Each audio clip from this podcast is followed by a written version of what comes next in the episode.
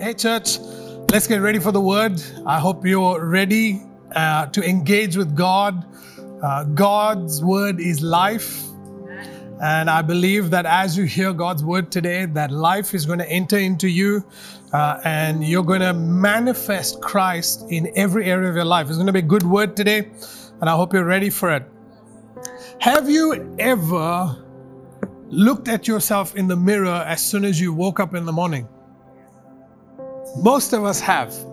Uh, some of us who are very unique specimens look at ourselves in the mirror and we're perfect in the morning. But most of us, when we look at ourselves in the mirror first thing in the morning, we don't like what we see. Uh, whether it's the hair, uh, whether it's the, your size, whether you've put on weight, whether you look at your skin and you're like, you know, age is kind of catching up, whether you've lost a bit of hair, whatever it is, if you don't like what you see, then the more you see it, the more you tend to get disappointed by what you see. The more you look at the things that you seem to consider as flaws, these flaws seem to get bigger and bigger and bigger the more you keep looking at them every single day. And the more you look at these things, the more they become a reality in your life and they tend to become the language, so to say, of your heart. When you look at yourself in the mirror first thing in the morning, and if you see the flaws in you, it's only because your heart has defined it as a flaw.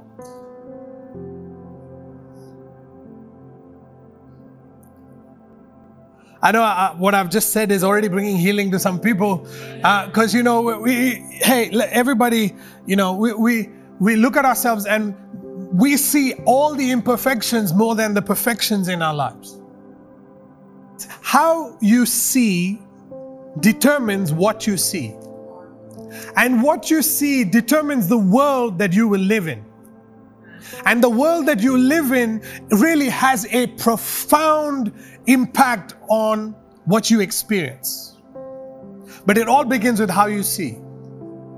How you see yourself every single day in the mirror determines actually what you see. You see whether you see yourself growing old or you're getting thinner or bigger or what, however you want to define it, whether it's good or bad, really it starts at the heart. Because the world that you live in today is a reflection of what your heart has defined your world to be. What you what you see has been defined by your heart. And that becomes the world that really you manifest. And when you fix the heart, when the heart changes its definition of what it sees, really it changes the world that we live in. We want to fix racism, but we don't want to fix our hearts.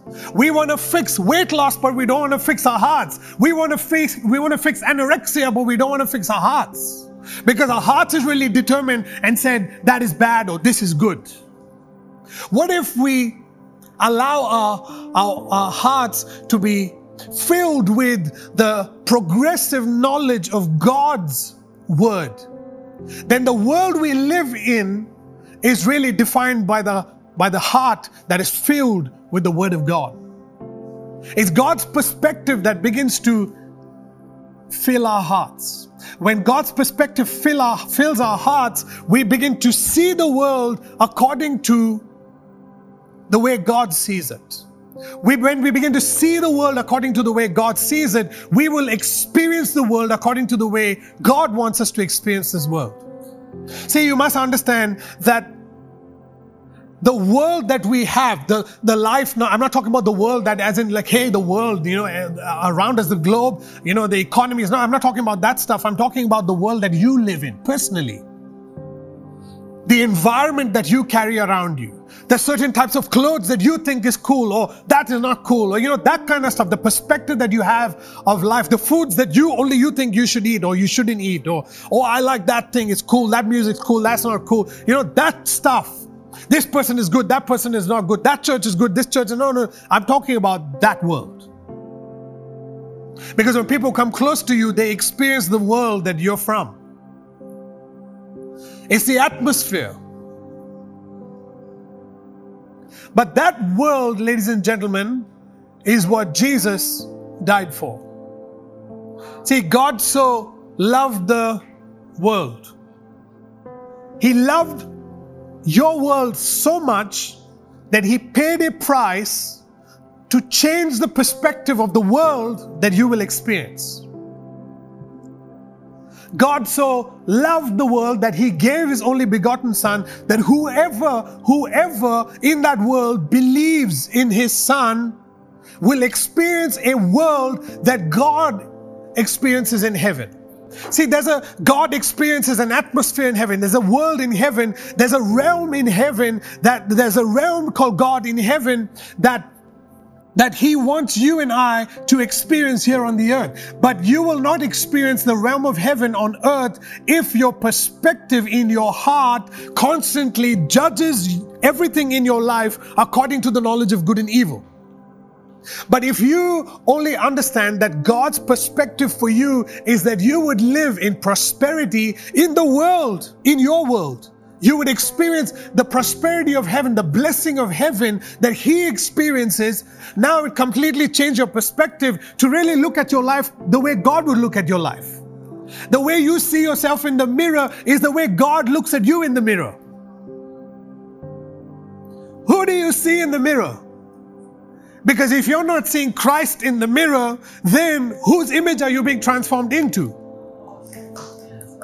See, God paid a price so that it could, He could completely change the lens of who you see. Because when He changes the lens, that, that changes the worldview that you have. The worldview, the worldview not only of other people, but your life. See, God so loved your world he cares for your world. He cares for your view. How do you see yourself? How do you see your life? How do you see your mom and dad? How do you see your brothers and sisters? How do you see your church? How do you see your workplace? He died for what you see. He died to change what you see so that you could really change what you experience in your heart. You could receive a word from God that completely changes how you speak about what you see. See, most times we judge ourselves before anybody else judges us. We wake up in the morning and we look at our face and we're like, oh, whoa, hold on a minute. What, what passed the mirror right now? was that me or was that somebody else? Hold on, where did I? Oh my God, I put on weight. Oh, you know, shucks, man, I shouldn't have had that cake last night. I shouldn't have had that ice cream. And I had it late night last night and I went to sleep and now look at it. Oh my God, the, the, the, the, the ice cream is now stuck over here. and, and we condemn ourselves. We condemn the very body that God loves. See, you must understand that God loves the world that you live in. And you judge the world that God paid a price for.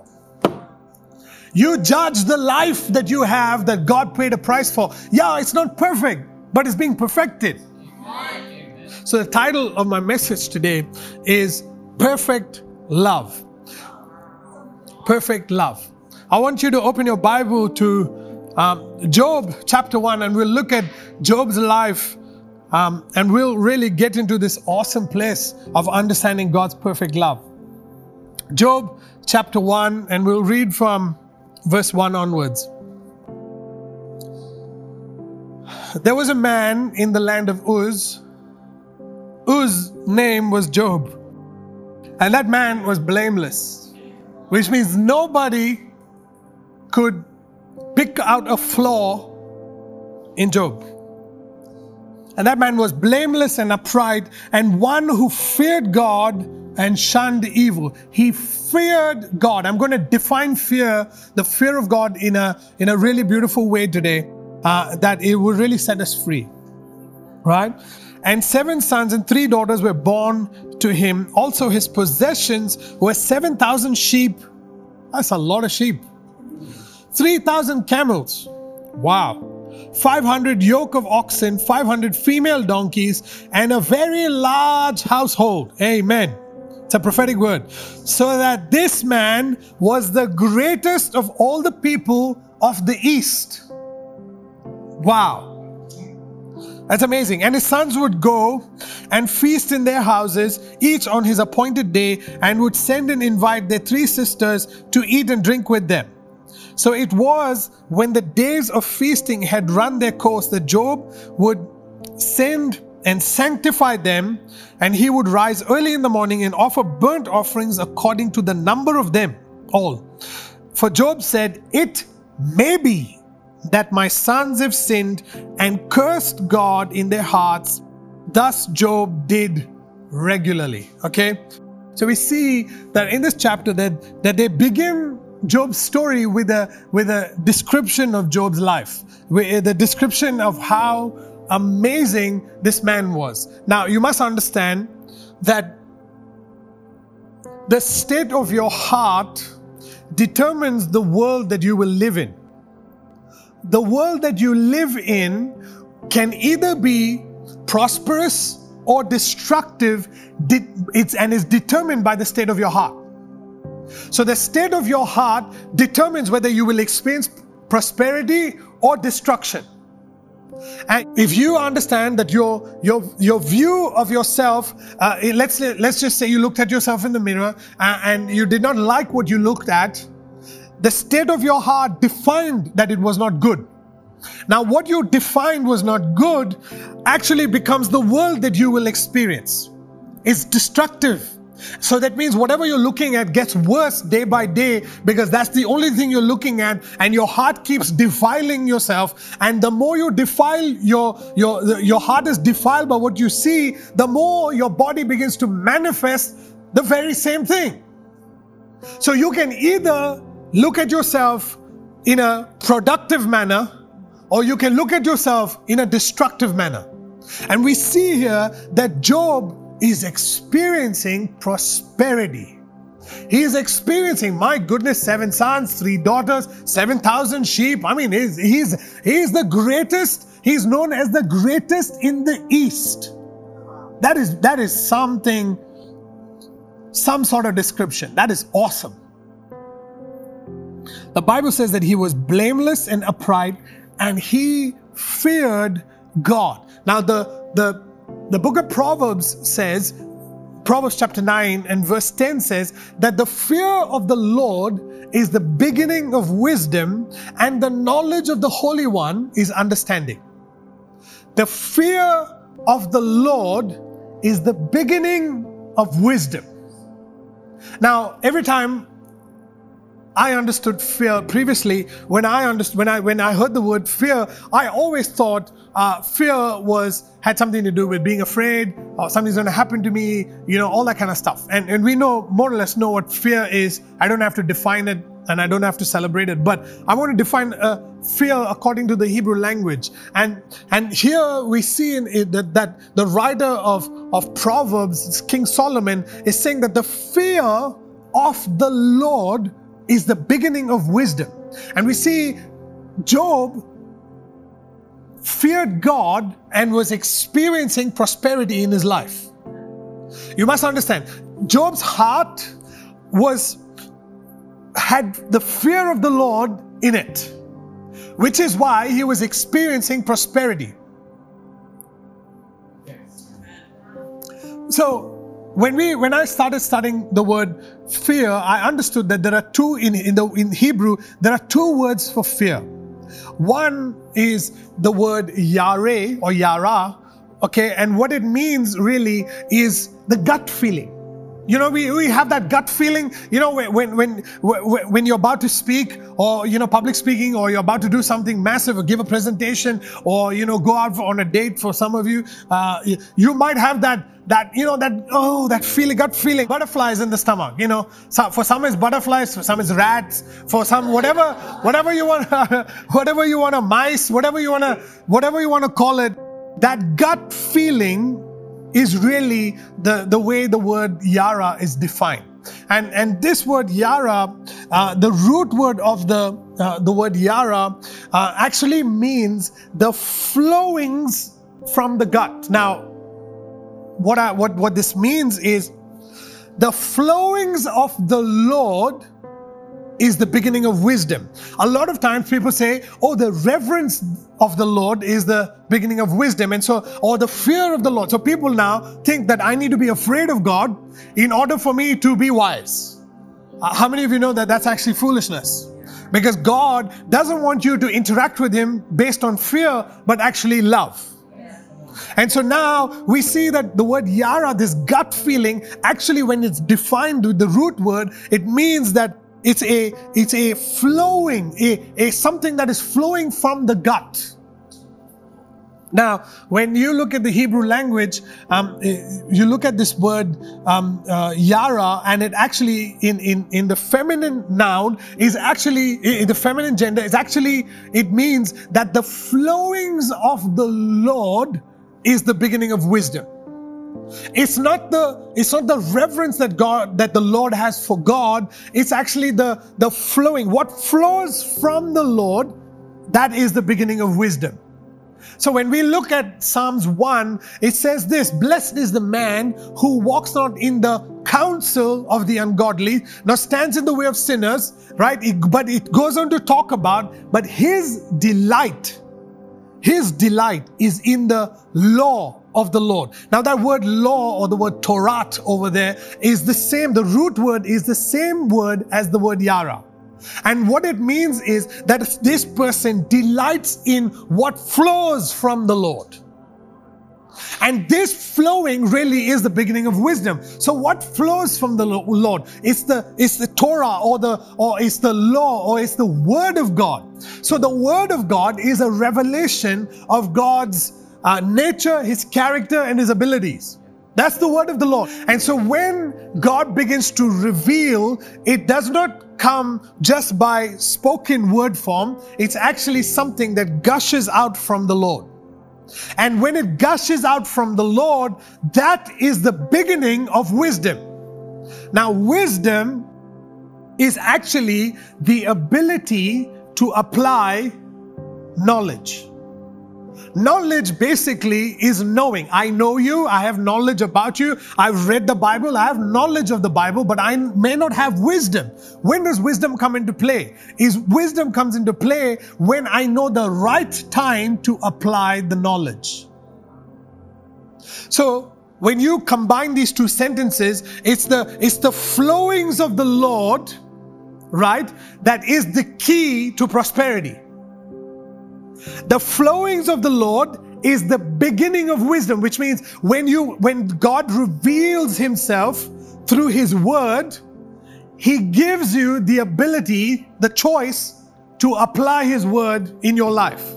The way you have you experience prosperity in your life is by changing the heart.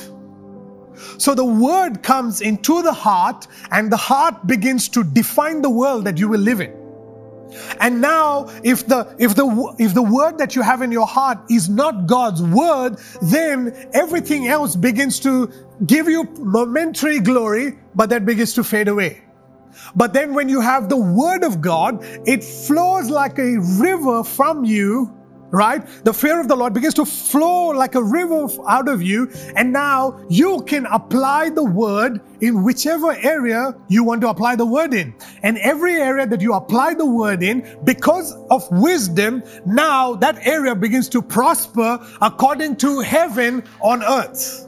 So you must understand the word of God is a life giving source.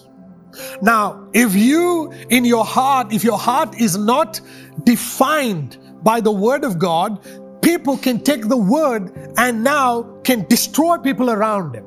We see, we see that happening with the, with the crusades of old. They took the Bible and they, began, and they, according to the Bible, and they begin to destroy people's lives. They destroy people's kingdoms. The Bible says, hey, the, the, the word is a, is a two-edged sword. It divides the soul and the spirit. My God, you can take the word and you can destroy someone's life. Or you can take the word of God and you have the spirit of the living God on the inside of you, and that spirit word, he begins to give you the wisdom where to apply the word and how to apply the word. See, the, the word of God is a key. You must understand, you must see it like that. The word of God is a key. And that key has been given to you now. And now the Holy Spirit will give you the wisdom when to and where to put the key in and how to turn it so that you can receive prosperity in your life. A lot of Christians, many, many Christians around the world are struggling to experience prosperity in their lives, not just money, prosperity in their lives, only because they lack wisdom. They lack wisdom when to apply the word. And they don't understand that the fear of the Lord is the beginning of wisdom, which means the fear, when the Lord begins to reveal His word, it begins to get on the inside of you. And now you don't have to be afraid of God anymore because God on the inside of you is like a mighty river and He's just waiting to burst forth. He's just waiting to burst forth. It just means that you need to know when to apply the word the timing to apply the word and the pers- God's perspective to apply the word.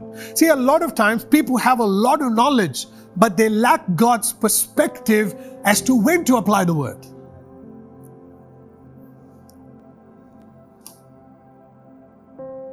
They lack God's perspective.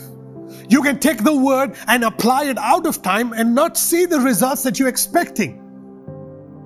But you can take the word of God and allow it to stay in your heart, and the Holy Spirit now on the inside of you will begin to lead you to apply the word in this area, in that area. Now do this, now do that. Now He begins to lead you every single day, and as He leads you, you grow the you as you grow in wisdom, you, the river begins to grow mighty in your life. So as you learn to apply the word in every in an area of your life, that river begins to flow. It begins to flow out of you. As it begins to flow out of you, it begins to give life to the very area that you applied the word in.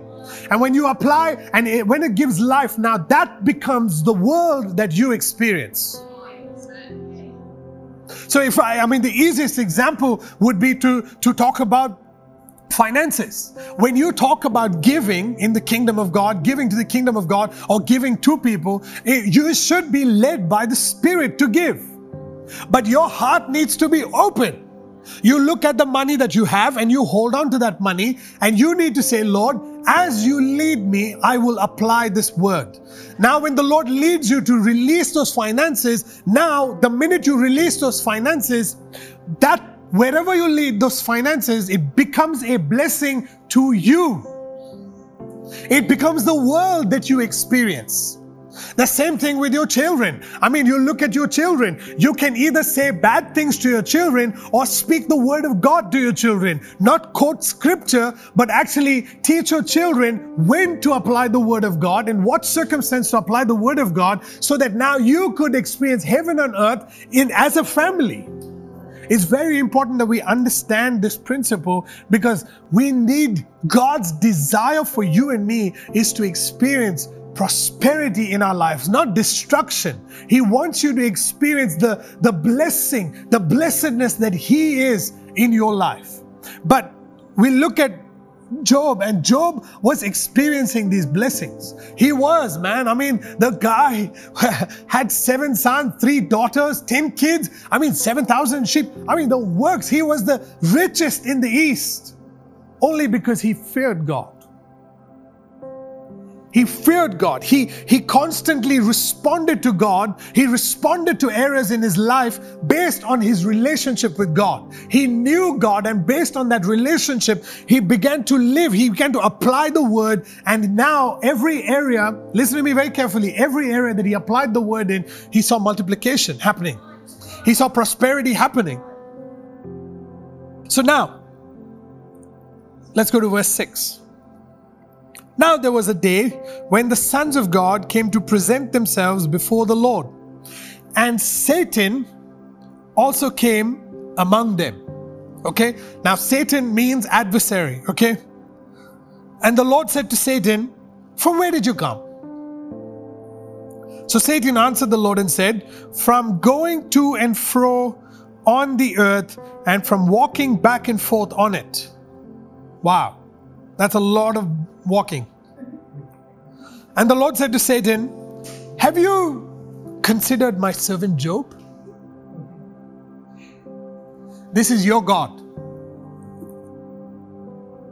He is so confident in you when you have His word that He can show you off to an adversary and He trusts that you will respond to Him according to how you've always been responding to Him.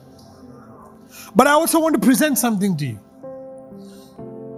that He also listens to your enemies praying.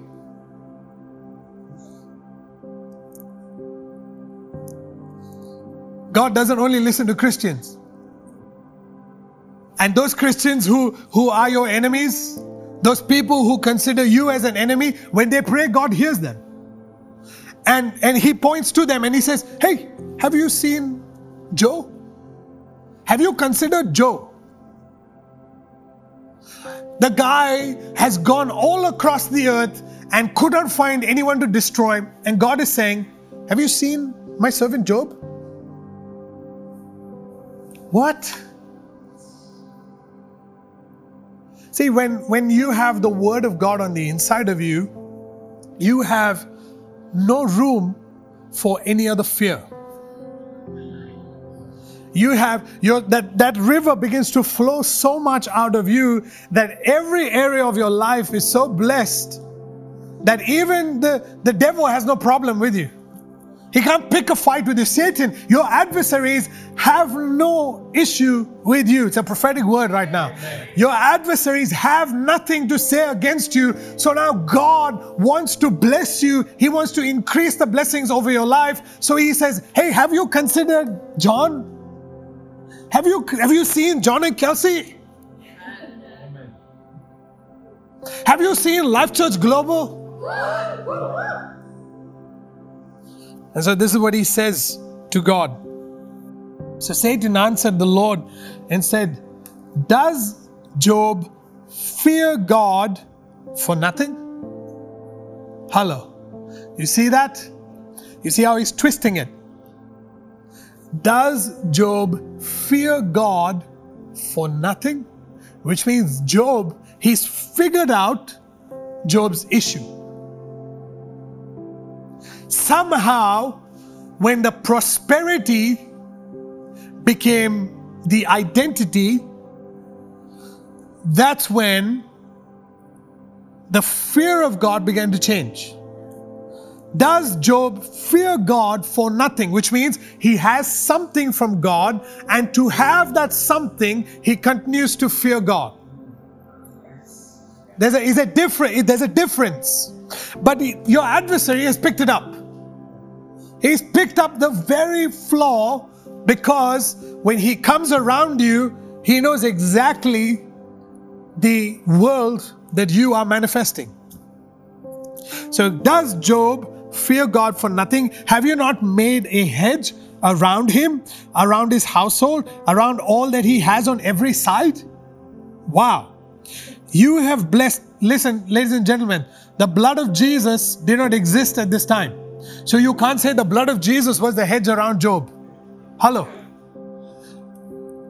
But he's saying around his house and around all that he has on every side, you have blessed the work of his hands, and his possessions have increased in the land. Now, please understand this. Job, when you have the when you allow the word of God into your heart, and it begins to flow like a river into every area of your life, your adversaries don't see your work. Your adversaries see God at work. The reason why Satan couldn't attack him is because he's seen God's work in his life. Come on, that is powerful. When people look at you, do they see you or do they see God at work in your life? If the river is flowing in your life, then they will see God in your life. See, I'm reminded of, of this, this instance when Jesus met this woman at the well. And, and the discussion is, you give me the water to drink, and who are you, and all that kind of stuff. You can read it in John chapter 4. But I want to bring your attention to this moment when Jesus says, If I give you water to drink, you will never thirst again. And that water that you drink will become in you a river that gushes out of you. I'm paraphrasing it. This is the John version of it. But he says it will gush out of you and it will become a river that flows out of you, giving life wherever it goes. I mean, that's that. It, Jesus is really saying, hey, listen, the fear of the Lord is the beginning of wisdom. He's teaching this lady about the fear of the Lord. And when we look at our lives today, we look at we look at the flaws in our lives and, and, and we condemn ourselves. Instead of allowing the fear of God, the fear of the Lord, to begin to flow out of us the Word of God to really define what we're looking at. If you don't allow the fear of God or the Word of God to define what you're looking at, how will God change it?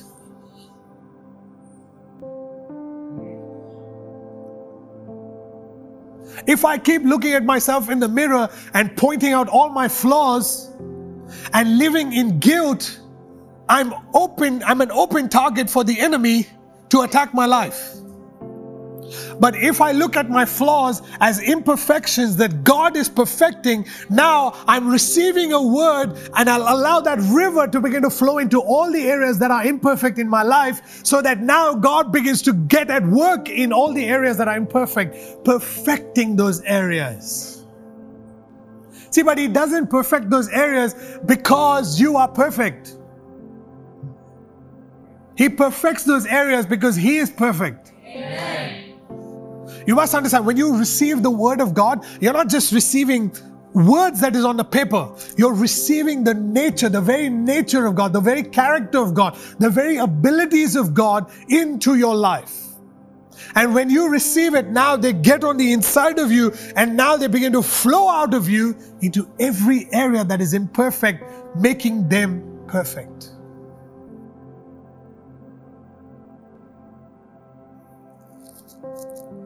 See, the, the Hebrew language is an awesome language, really. It is an awesome language.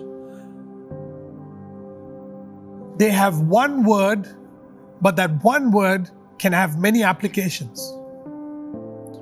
So the same word fear, that means the, the flowings of the Lord, in another context, is actually what we call phobias, like fears, being afraid.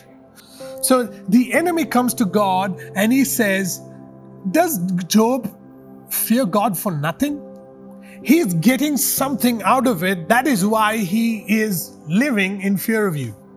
Fear of you, as in the flowings of God.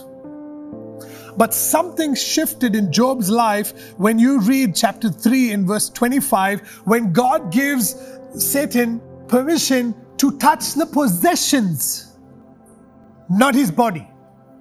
Something shifts in Job's life. When, when, when the enemy was given, when his adversary was given permission to touch the possessions, to touch the world that he lives in, not him, because he is valuable to God, because he is righteous before God. When Satan touched Job's possessions, it revealed that Job gave into another fear.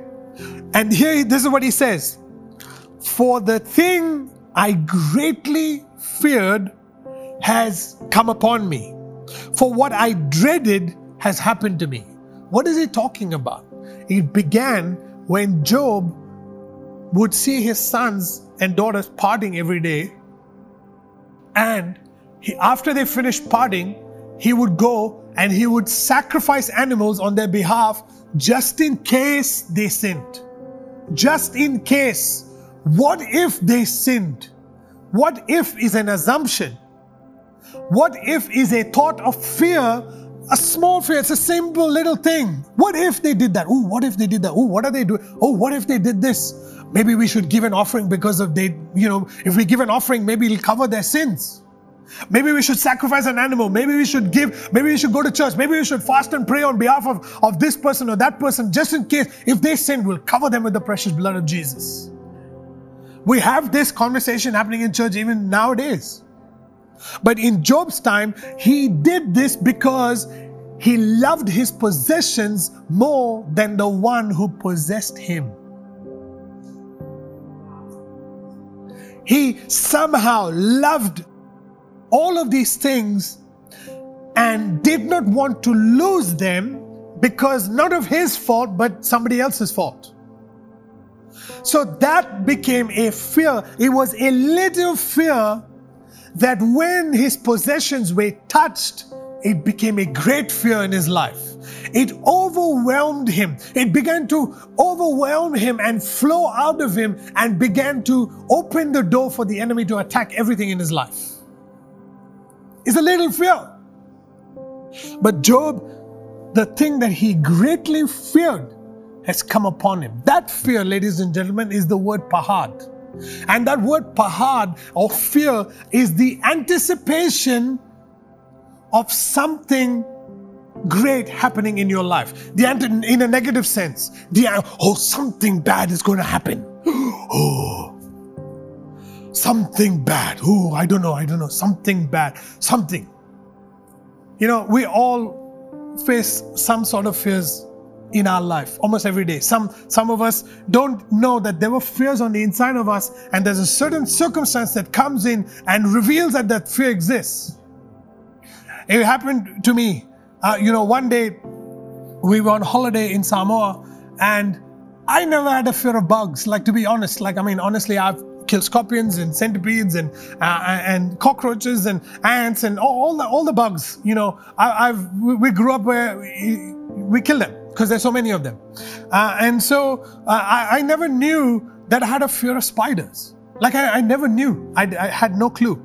And so when we went to Samoa, we we uh, we were living in this awesome resort, and you know everything is made out of uh, um, wood and uh, it has coconut leaves on the as for roofs and and all it's amazing, beautiful.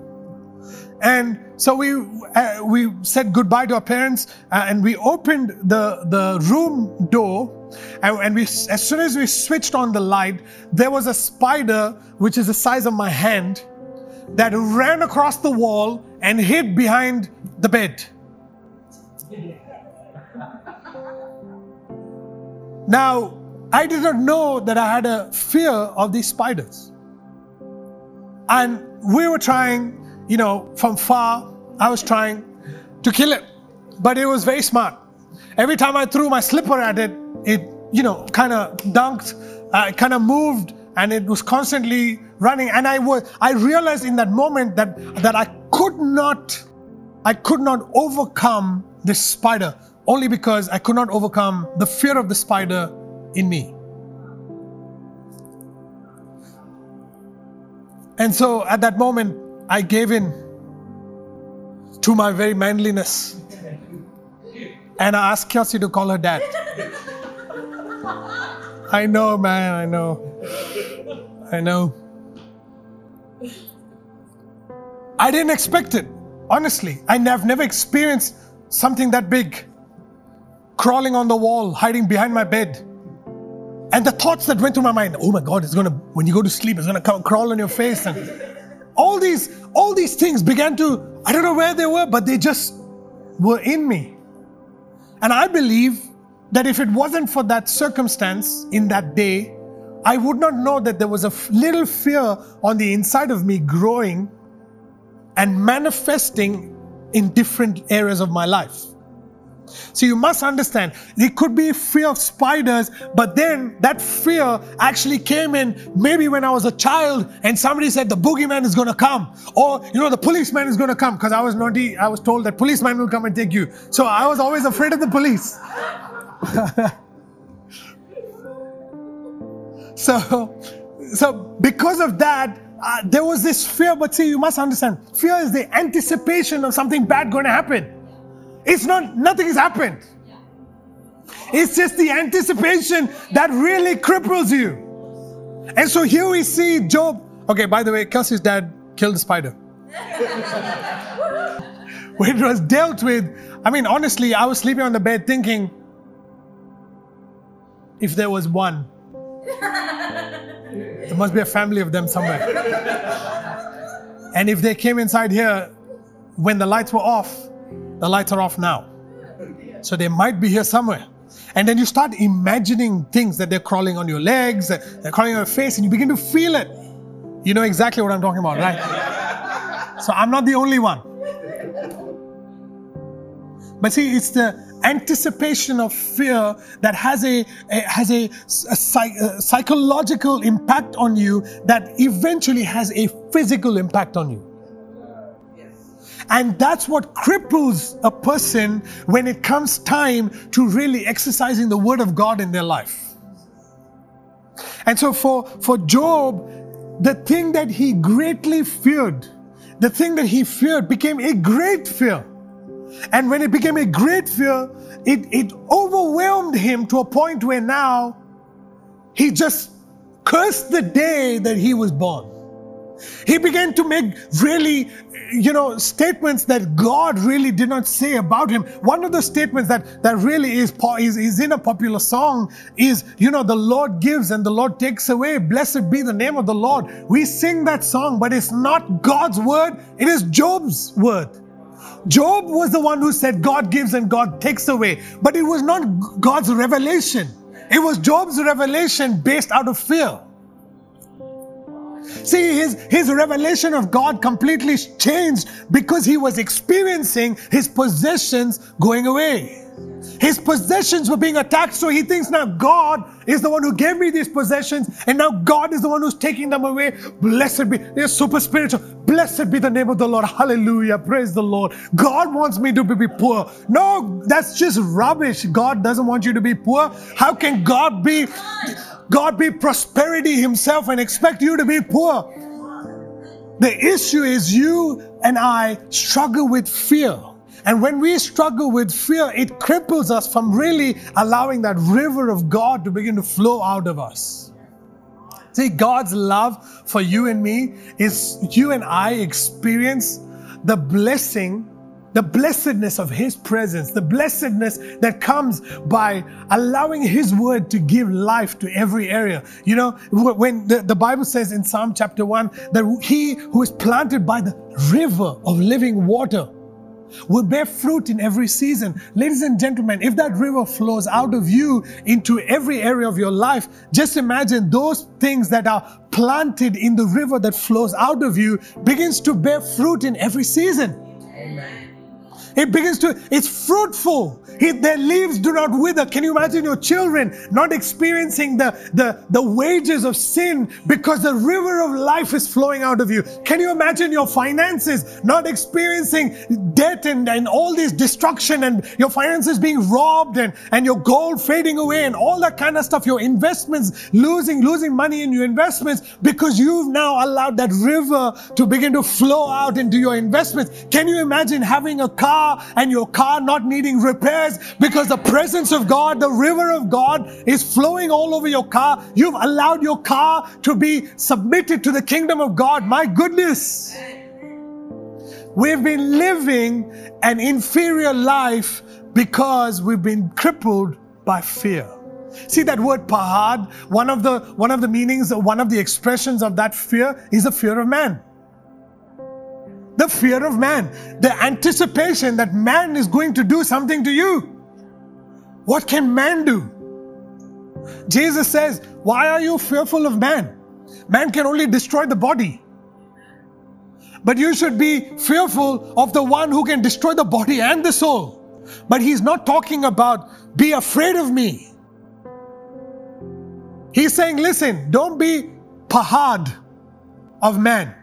Don't have a phobia of man, that what man can do to you, but actually have a yara with God.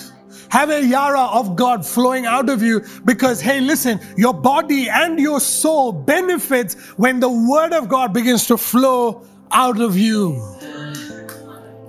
It's amazing, church, when we only understand that that the anticipation, my boss might fire me. Oh my God, I made a mistake. I think I'm going to get fired. No, you, you think you're going to get fired?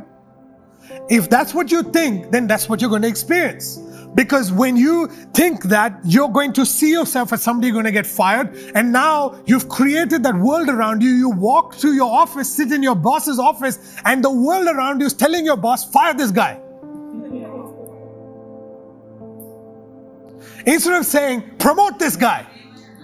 See, because the, the, the, the, the way the kingdom of God works is you go from glory to glory, strength to strength, faith to faith, grace to grace. There's no demotion in the kingdom of God, there's only promotion in the kingdom of God. And so, if you made a mistake, that's okay, you're imperfect. Allow the word of God to perfect that mistake so that when you go and sit before your boss, when you sit with your mom and dad, when you sit with your girlfriend, your boyfriend, your wife, your husband, whatever it is, just whoever it is you're sitting next to, they are experiencing that realm of perfection.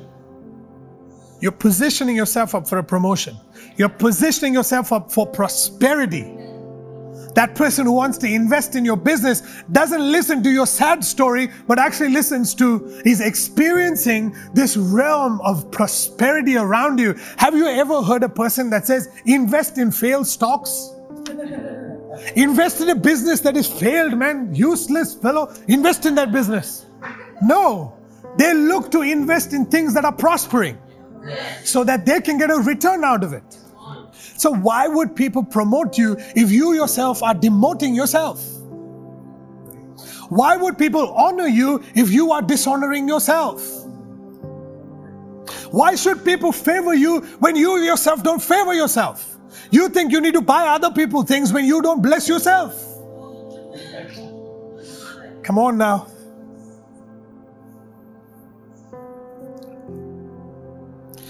Prosperity or destruction in your life is really detem- determined by the word that you allow into your heart. See, that God wants you to experience His perfect love. I want you to, to go um, to 1 John chapter 4. I want to read a popular verse to you. We quote this verse, but I want to give you a, a beautiful context to it. 1 John chapter 4. Actually, let's read 17 and 18. It says, Love has been perfected among us in this that we may have boldness in the day of judgment. Who's judging us? God. Because as He is, so are we in this world. Hold on a minute. That's a that's a that's a mic drop moment of heaven. As He is, so are we. How? Not so will we be. As He is, so are we. I'll repeat it. As He is, so are we. It's amazing. Verse 18 There is no fear in love. Woo. But perfect love casts out fear because fear involves torment or punishment. But he who fears has not been made perfect in love. We love him because he first loved us. Come on now, this is powerful. It's amazing. He says, Love has been perfected among us in this that we may have boldness in the day of judgment. Because as he is, so are we in this world. So, what is the day of judgment? He's looking to see now, this is who I am. Are you the same as me? And so, John says, because he is, so are we in this world. Not in heaven, in this world. So, as you receive the word of God into your heart and it begins to affect every area of your life, now you begin to create heaven on earth. As He is, so are we. As God is perfect, so are we. I can hear some of the wives already saying, uh, Pastor, you need to come and live with this guy. He is far from perfect. As He is, so is He. Yes, you might see His imperfection, but God sees His perfection. Now, let me say it again. You might see His imperfection, but God sees His perfection in Him. Oof.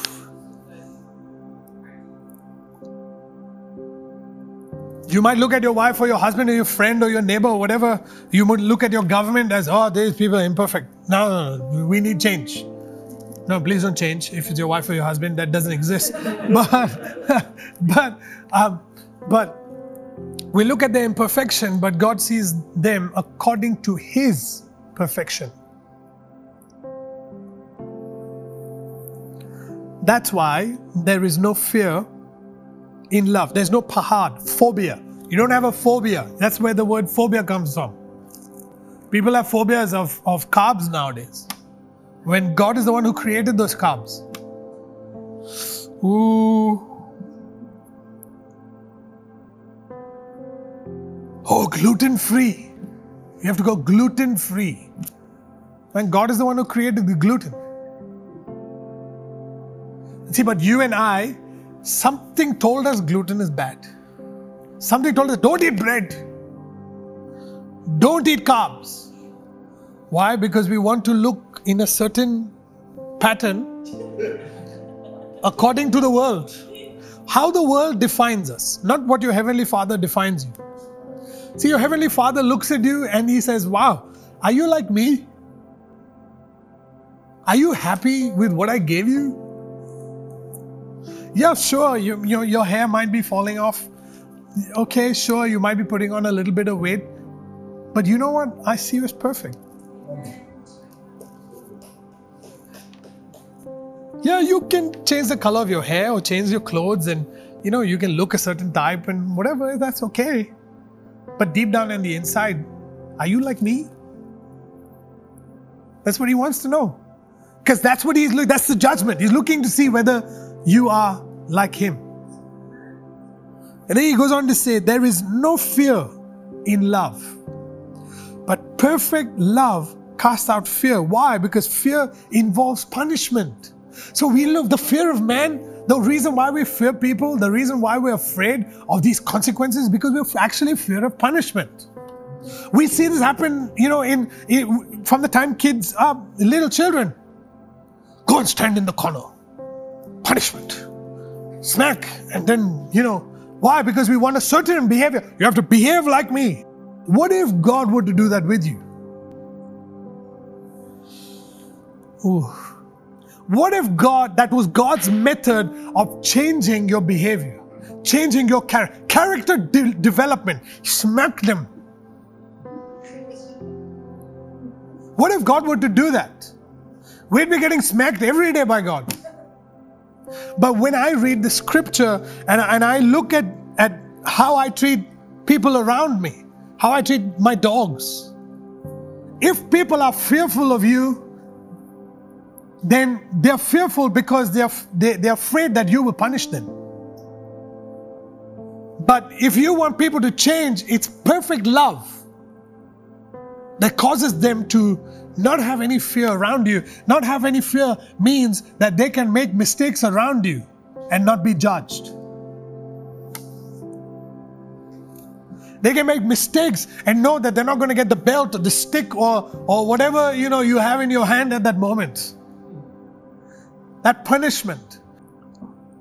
He says, perfect love casts out fear because fear involves punishment, but he who fears has not been made perfect in love. See, we must understand that when per, when God loves us, he he expresses himself in perfect love. But he doesn't look at you as somebody who's imperfect. When God looks at you, you know, you might be skinny, you might be fat, you might be, you know, allergic to this or allergic to that. God doesn't look at you according to that. He looks at you according to the finished work of Jesus on the cross, and He looks at you according to who He is. And He, he gives you a word saying, when you, when nobody loves you, He says, I love you. He is the first one to love you. People cannot say, Christians cannot say, nobody loves me. It's a lie, it's from the pit of hell. You can't say, oh, nobody loves me. You know what? You don't love yourself. That's where it begins. And the reason why you don't love yourself is because you've believed the lie that God doesn't love you. I'm bringing healing to people right now. I want to tell you, you can never be alone ever again. You can never be depressed ever again. You can be, you can never be sad and, and lonely ever again because God loves you. God is with you. He is for you and He doesn't judge you according to your flaws, but He judges you according to His perfection. And it is His perfection that He expresses His love to you. Perfect love is agape love coming to you. is love without conditions, but it's a love that covers a multitude of sins. It's a love that, that, that perfects every imperfection. It rights every wrong. And it allows you to experience the right, not the wrong. It allows you to experience the perfection and be transformed into that perfection. See, a lot of times we're like Job God, give me, and then I will change. But actually, you need to understand that God gives you love because He sees you as perfect.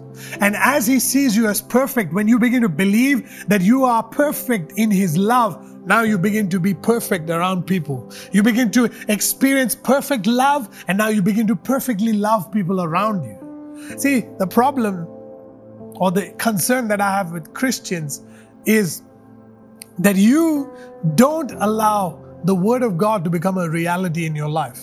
There is a certain set pattern of who you want to be, who you want people to see you as, that God is not defining you. And it sets you up for disappointment, and you tend to do things because you want people's attention or you want to want to be a loner by yourself so that nobody else can come close to you but actually you're hiding all your flaws and your lies and all that kind of stuff when you are perfectly loved you don't see flaws in you if people see flaws in you you receive them with gratitude. Thank you, man. Now I, I have something to go to God and say, God, I'm, I need help in this area. You know, when we, when Kelsey and I, when we got, before we got married, I, I, I made a statement to Kelsey and I said, you know what? I fell in love with you just the way you are right now. And I will never work towards changing that. But I will constantly love who you are transforming into. And Kelsey said the same thing to me. But see, in order for you to transform into something, you need feedback.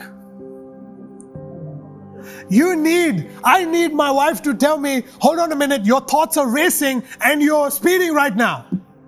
Let me drive. No, no, no, I want to drive. No, no, I, let me drive so that you can allow your thoughts to do your thing. We can't look at it as, oh, I, I oh, no, I'm, I'm, no, no, I'm not the man because, you know, my wife is driving the car. Hello. She's, she's, she's serving you. She's allowing you to, to experience the fullness of God in your life. And we, we must understand that we focus too much of our attention trying to change people. You know, I, I really, I've learned uh, in my years as being a pastor that I can't change people. And I've given up. I've given up wanting to change people. Because if I look at your flaws, then what hope is there for you? If we look at our flaws in one another, we're not hearing God, we're hearing the flaws. And your flaw becomes a seed in my heart that eventually flows into every area of my life. And now your life, my life looks like your life. And all the birds of a feather begin to flock together.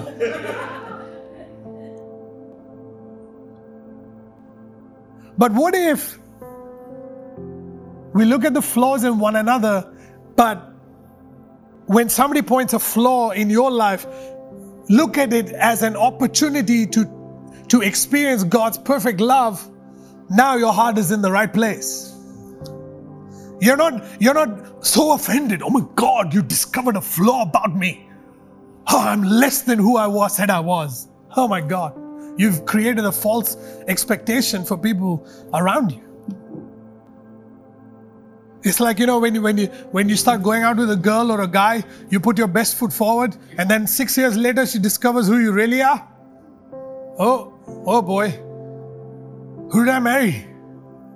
Where was this guy? yeah, he was in there, but he was just trying to reveal somebody who he wanted you to believe, not who he really was. And see, I really believe that when you truly love someone, when you uh, when perfect love is on the inside of you, you don't look at their flaws as a letdown. Here, people feel like they let God down, but God, God doesn't feel let down. He's still on his throne. He's not like falling off the chair every time you make a mistake. But we treat one another as if they, oh, you said that to me. You you pointed out a flaw in me and you told somebody else about, oh my God, now, oh, my reputation is gone. No, your reputation never existed. The reputation that is gone is a false image that you've created.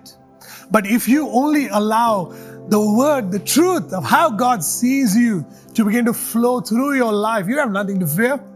Be yourself. Be yourself and allow God's word to flow in and through your life. My goodness, people, whether they love you or they don't love you, or they like you or they don't like you, it doesn't matter. What matters is are you perfectly loved by your Father?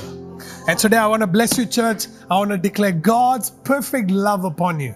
I want to encourage you to be free. Be free. Just throw your hands in the air and wave them like you just don't care. You know, just wave them like you don't care. Wave them. Just push the opinions of people around. Push those those sad you know looks aside. Just push it aside and just allow god's word to begin to fill your heart begin to fill your life and allow that river the fear of the lord to begin to flow outside of you and begin to affect every area of your life I'm seeing change happening in your life. I'm seeing a transformation happening in your life this week. I bless you, Kelsey, and I love you, and we declare long life upon you. In Jesus' name, amen.